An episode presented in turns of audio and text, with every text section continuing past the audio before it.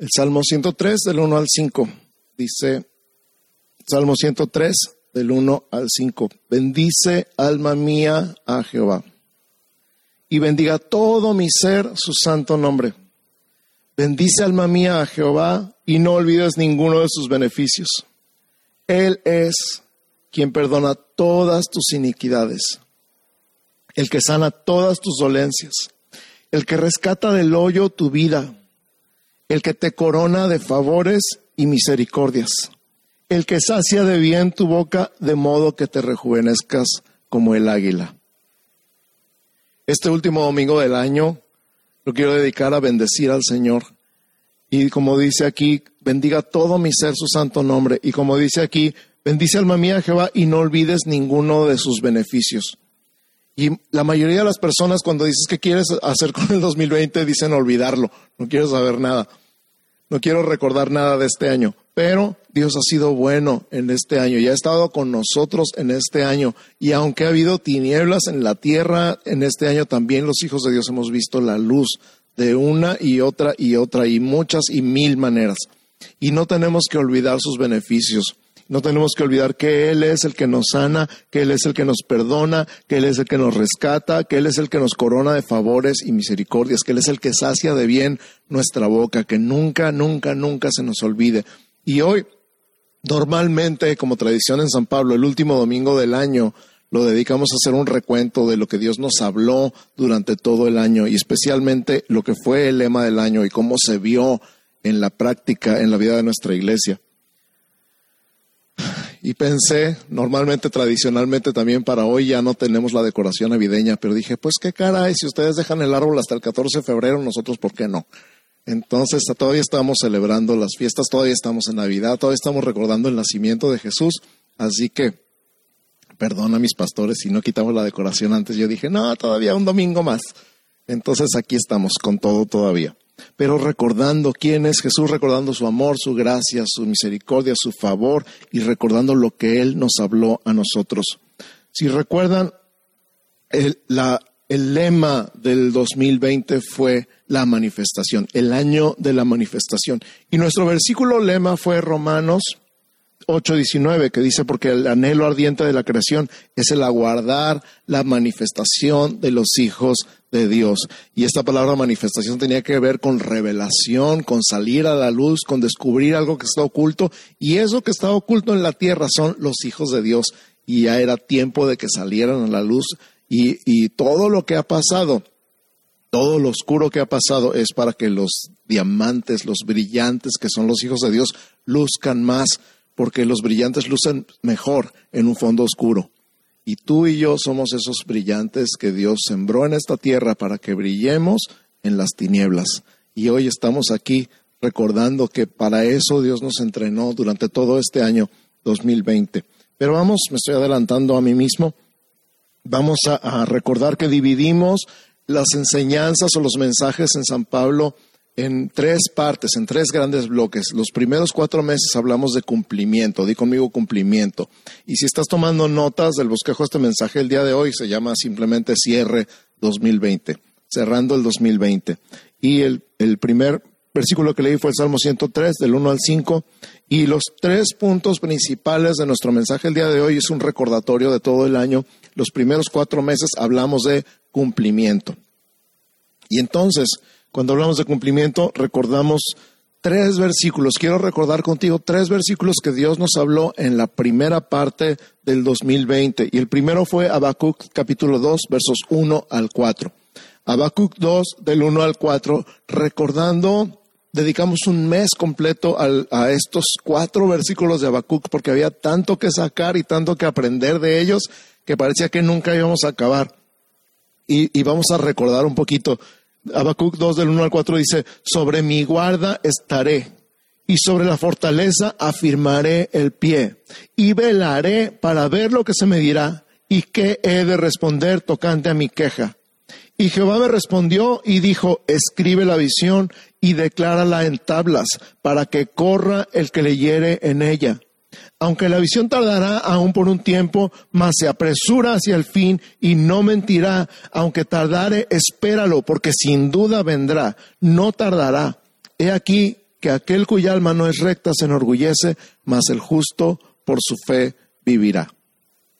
Ya saben, a veces me pongo muy intenso cuando canto y me acabo las cuerdas vocales, pero no me importa gastarme por completo. Por Jesús. Entonces, sobre mi guarda estaré. Estaré de guardia. Me toca estar de guardia, estar vigilante.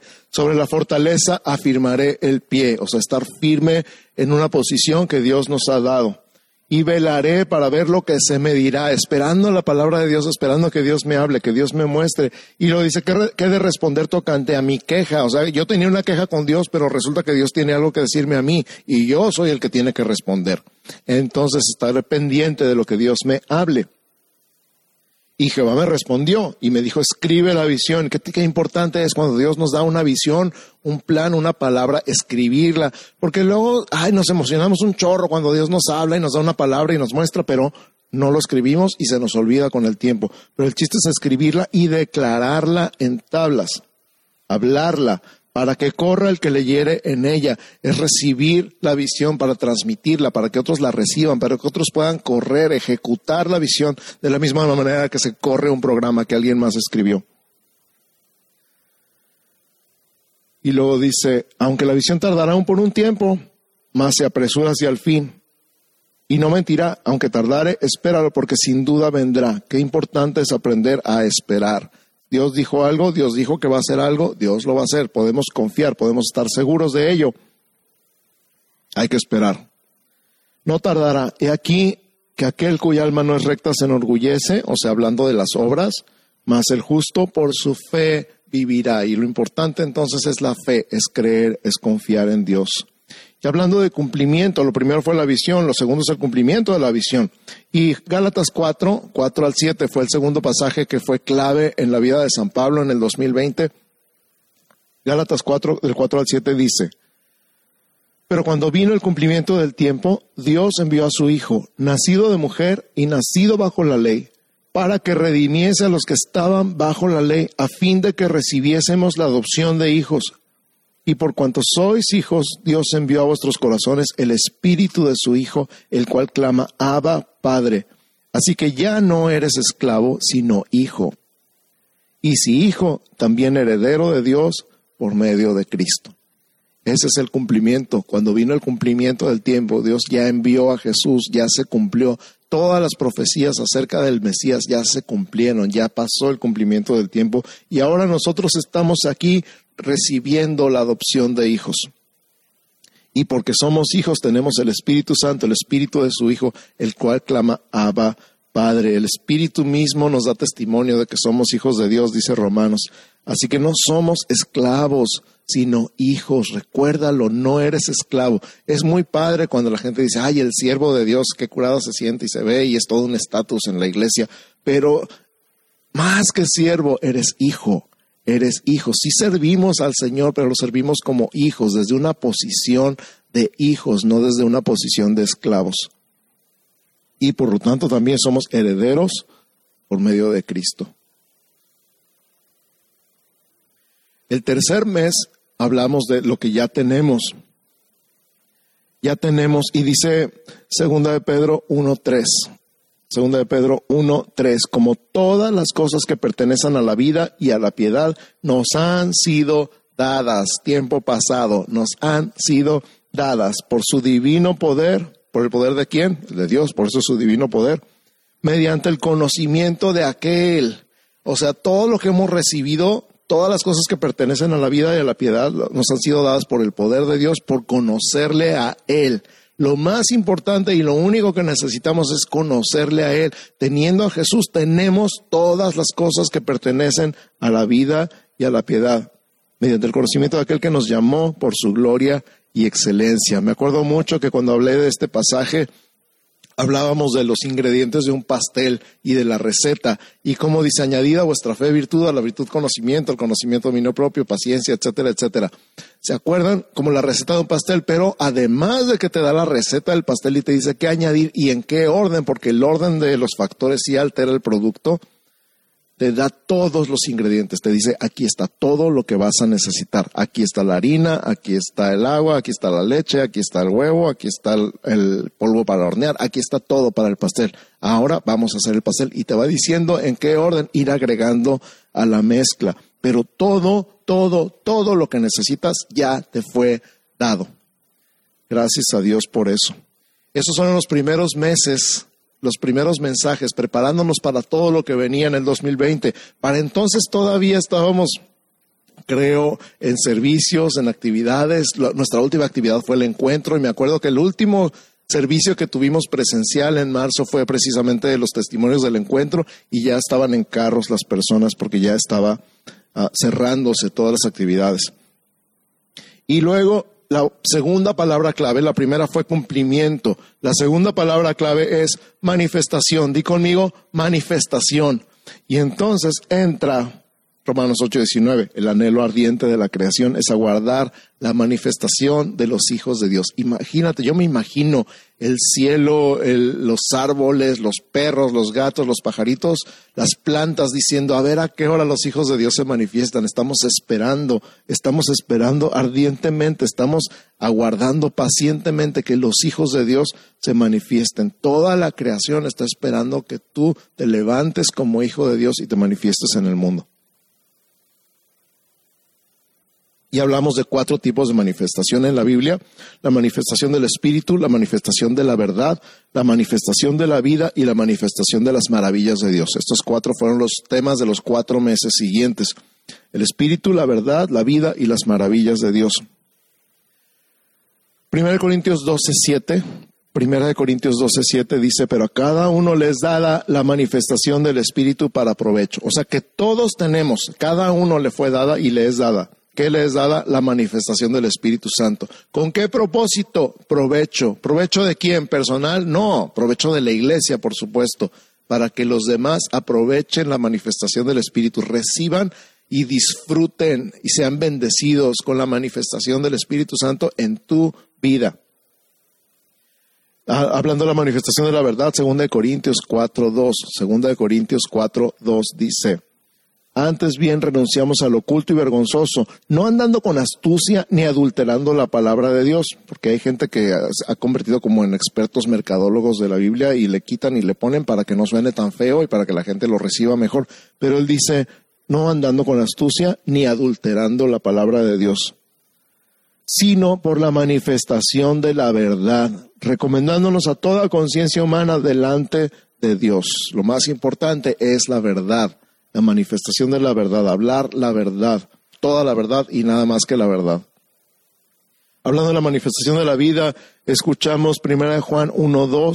1 Juan 1.2 dice, porque la vida fue manifestada y la hemos visto y testificamos y os anunciamos la vida eterna, la cual estaba con el Padre y se nos manifestó. Hablando de Jesús, Jesús es la vida.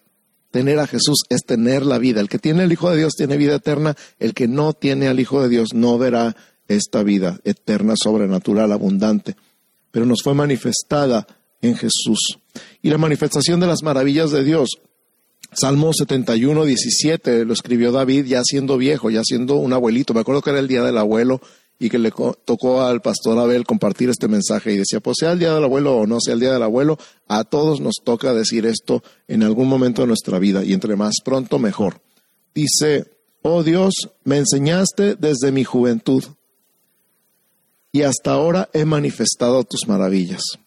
Salmo 71, 17. Qué padre poder decir, Dios me enseñaste desde mi juventud. Yo puedo decir que le entregué mi vida a Cristo a los 13 años de edad, casi 14, y desde entonces el Señor se ha dedicado a enseñarme cosas. Algunas he tardado mucho en aprender, otras han sido un poquito más rápido, pero puedo decir desde entonces, desde mi juventud y hasta ahora, tengo 47 años, puedo decir, he manifestado tus maravillas. Ya me imagino cuando tenga 57 y 67, a los que Dios me permita vivir, poder decir, toda esta vida, desde los 13 años para acá, he manifestado, he comunicado, he hablado, he mostrado tus maravillas al mundo. Y que tú también puedas decir eso. Amén. La tercera parte los últimos cuatro meses fue, la palabra clave fue aceleramiento. Los primeros cuatro meses la palabra clave fue cumplimiento, después fue manifestación y número tres, aceleramiento. Estas son nuestras tres palabras claves del mensaje de hoy, recordando lo que Dios nos habló durante todo el 2020. Entonces te los voy a repetir, cumplimiento, manifestación y aceleramiento. Lo primero que hablamos fue el aceleramiento profético en el mundo y vimos cómo las cosas que se han revelado han sido por parte de Dios.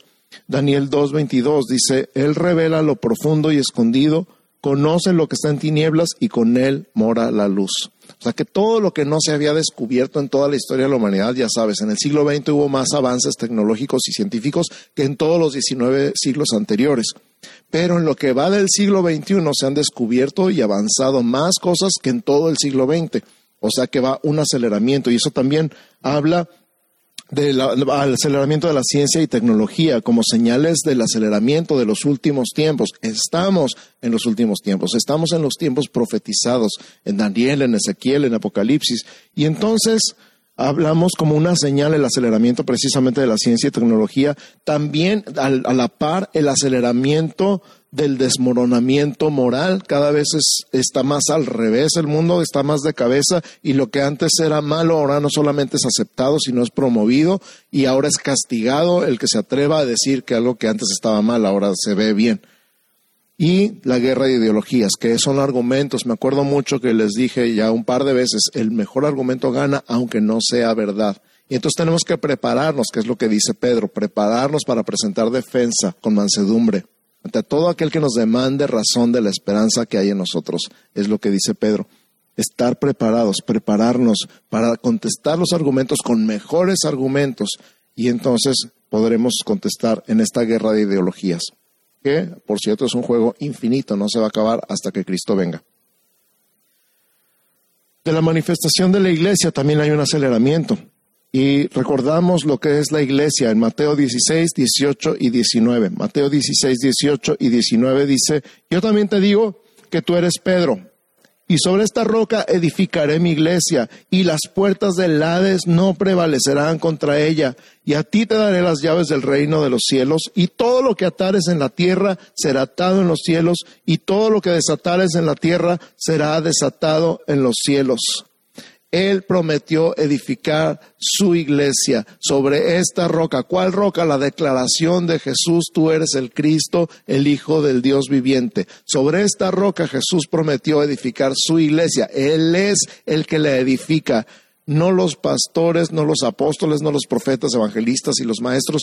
Eh, nosotros ayudamos, somos colaboradores en la edificación, pero Él es el que edifica la iglesia y además es su iglesia, no es nuestra iglesia, es su iglesia y su iglesia no va a ser destruida por el Hades, sino que el Hades, el infierno, no va a prevalecer contra ella. Nosotros estamos llamados a golpear las puertas del infierno y derribarlas y sacar las almas que se están yendo al infierno, rescatarlas y traerlas al reino de la luz por el poder del Espíritu Santo. Eso es la iglesia. Y luego de la manifestación del aceleramiento de la justicia y la santidad de Dios en la iglesia la justicia y la santidad de Dios en la iglesia. Eso lo vimos apenas en noviembre, ¿se acuerdan? Y el pasaje que quiero recordar de noviembre es 1 Pedro 2.9. Primera de Pedro 2.9 dice, mas vosotros sois linaje escogido, real sacerdocio, nación santa, pueblo adquirido por Dios para que anunciéis las virtudes de aquel que os llamó de las tinieblas a su luz admirable y hablábamos de los reyes y de los sacerdotes y hablábamos de cómo no podías en Israel ser rey y ser sacerdote, porque para ser rey tenías que ser de la tribu de Judá, de la casa de David, y para ser sacerdote tenías que ser de la tribu de Leví y de la casa de Aarón. No podías ser las dos cosas, pero Jesús es rey de reyes y es sumo sacerdote. Y a nosotros nos nombró reyes y sacerdotes, lo vimos en varias partes de la Biblia, y Pedro dice, vosotros sois real sacerdocio, linaje escogido, nación santa. Todo esto es nuestra identidad y la manifestación de la justicia y la santidad de Dios en la iglesia.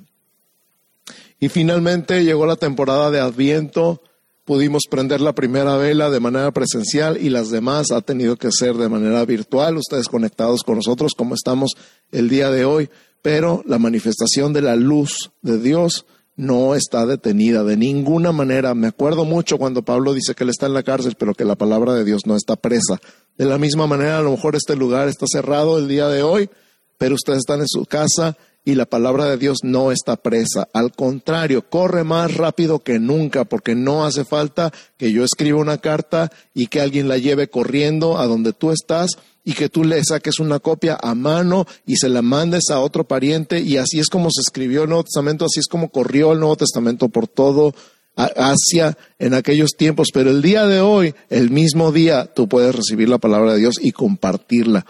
La luz de Dios es así, corre aceleradamente, rápidamente, y este es el último mes, el diciembre, el aceleramiento de la manifestación de la luz. ¿Cuál luz? La luz de Dios. Y nuestros temas de Adviento fueron la luz de la esperanza, la luz de la paz, la luz del gozo y la luz del amor. La luz de la esperanza, la paz, el gozo y el amor. Y finalmente, en un breve mensaje de dos minutos, el 24 de diciembre, encendimos la quinta vela, que es la luz en su totalidad, la luz de Jesús. Jesús se manifestó a nosotros, la vida misma, la luz misma. Él dijo, yo soy la luz del mundo. Y Juan dijo, aquella luz verdadera que alumbra a todo hombre venía a este mundo.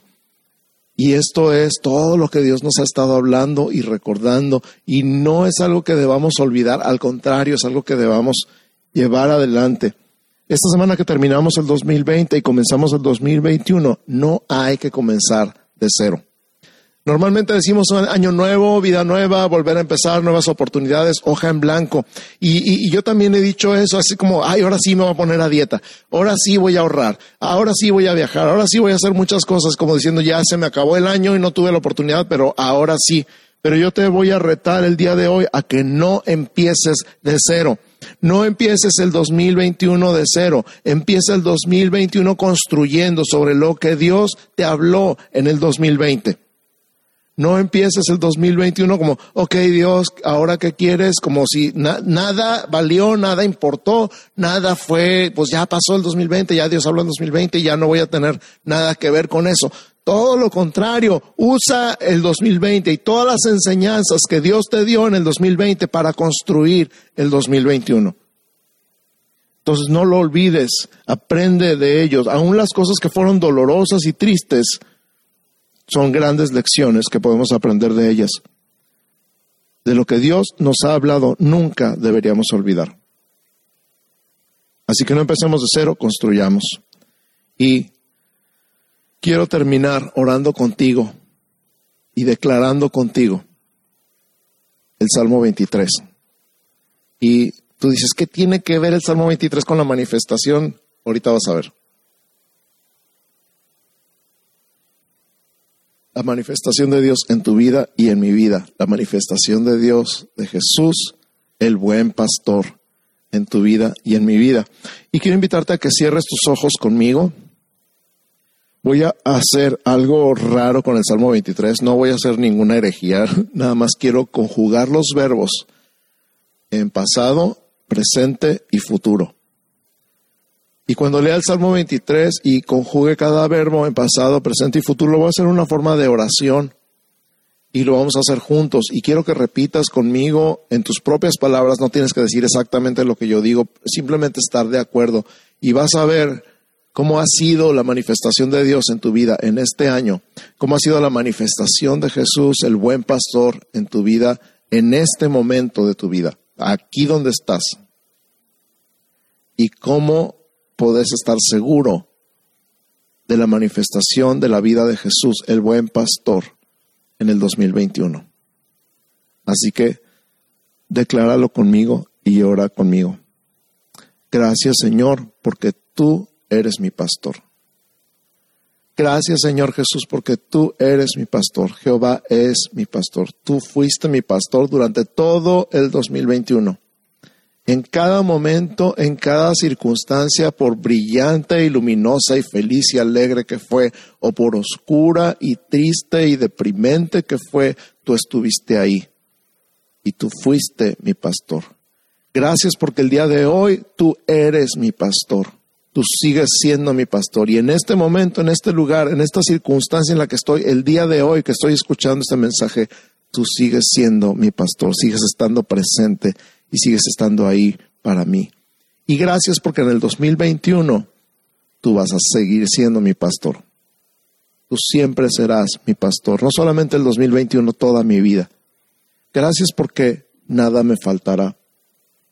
Nada me faltó en el 2021. En muchos momentos parecía que me iba a faltar y a la mera hora tú proveías porque tú eres el buen pastor. Eh, cada vez que tuve la duda de si iba a tener o iba a faltar, tú proveías de la manera más increíble, más sobrenatural, más original. Tú proveíste para todo el 2021. De las maneras que menos pensé, tú trajiste provisión y nada me faltó. Gracias porque el día de hoy que estoy escuchando este mensaje, nada me falta. Estoy completo. Tengo todo lo que necesito y más. Gracias porque estoy seguro y confiado que en el 2021 nada me faltará. Y en el futuro nada me va a faltar, porque tú sigues siendo mi pastor en mi futuro.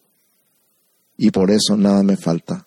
Nada me faltó antes, nada me falta ahorita y nada me faltará en el futuro. Gracias porque en lugares de delicados pastos me harás descansar. Y cada vez que pienso en el pasado, en los momentos de estrés, en los momentos de angustia, en los momentos donde he estado cansado y agotado y he tenido ganas de llorar del cansancio, eh, del cansancio físico, del cansancio emocional, del cansancio mental, del cansancio espiritual, he encontrado descanso en ti y en algún lugar de tu corazón y en algún lugar en tu presencia me encuentro como en delicados pastos. Y de repente, no sé cómo, no entiendo cómo, me diste descanso. Y recibí de ti descanso y nuevas fuerzas. Gracias porque el día de hoy, no importa qué tan cansado esté, qué tan rendido haya quedado de las fiestas o de estar solo, sigo encontrando descanso en tu presencia. Sigo encontrando descanso y lugar de descanso, delicados pastos en tu presencia. Y gracias porque yo sé, yo sé que sé, que sé, que sé que en el 2021, no importa el tamaño de las batallas que enfrente, siempre voy a encontrar descanso en tu presencia. Gracias porque puedo ver hacia el futuro confiado de que cada vez que necesite descanso en mi alma, en mi espíritu y aún en mi cuerpo, lo voy a encontrar en tu presencia. Gracias, Señor, porque junto a aguas de reposo me pastoreas. Junto a aguas de reposo. E, e, en, el mundo, Señor, tenemos este dicho de las aguas agitadas o de las aguas amargas o de, de aguas turbulentas, pero tus aguas no son aguas turbulentas, tus aguas son aguas de reposo. Y en las aguas de reposo no hay temor. Y en las aguas de reposo no hay angustia. En las aguas de reposo nada corre rápidamente. En las aguas de reposo de tu presencia somos pastoreados. Tú nos pastoreas. Y lo hiciste en este año, en 2020. Por turbulentas que se vieron las cosas, tú nos diste reposo. Nos llevaste a un lugar de reposo en tu presencia. Y hoy podemos y sabemos cómo encontrar reposo cada vez que nos metemos en tu presencia. Y el agua de tu Espíritu Santo fluye en nuestra vida y nos cambia, nos desestresa, nos recuerda, nos pone en perspectiva, haces tantas cosas, nos pastoreas, pastoreas nuestra alma cuando encontramos esas aguas. Y sabemos que en el futuro siempre, siempre, siempre vas a tener aguas de reposo para nosotros. Y que en esas aguas de reposo, en reposo, en paz, en silencio, tú nos vas a seguir pastoreando. Gracias Señor porque tú confortas nuestra alma. En cuántas ocasiones estuvimos enojados, estuvimos estresados, estuvimos deprimidos, estuvimos amargados. Y tú nos abrazaste, nos consolaste. Cada vez que lloramos recibimos tu abrazo y tú secaste nuestras lágrimas en este año. Y gracias porque el día de hoy todos los que están llorando y sufriendo reciben de ti consuelo. Confort, el abrazo del Padre Celestial. Gracias porque hoy recibimos tu abrazo una vez más y somos confortados y nuestra alma descansa en tus brazos y somos consolados y animados una vez más por tu presencia. Y gracias porque sabemos que en el 2021 siempre tus brazos estarán disponibles para nosotros. Tus brazos siempre están abiertos para nosotros para recibir tu abrazo, tu consuelo, tu paz y tu fortaleza. Tú confortas nuestra alma.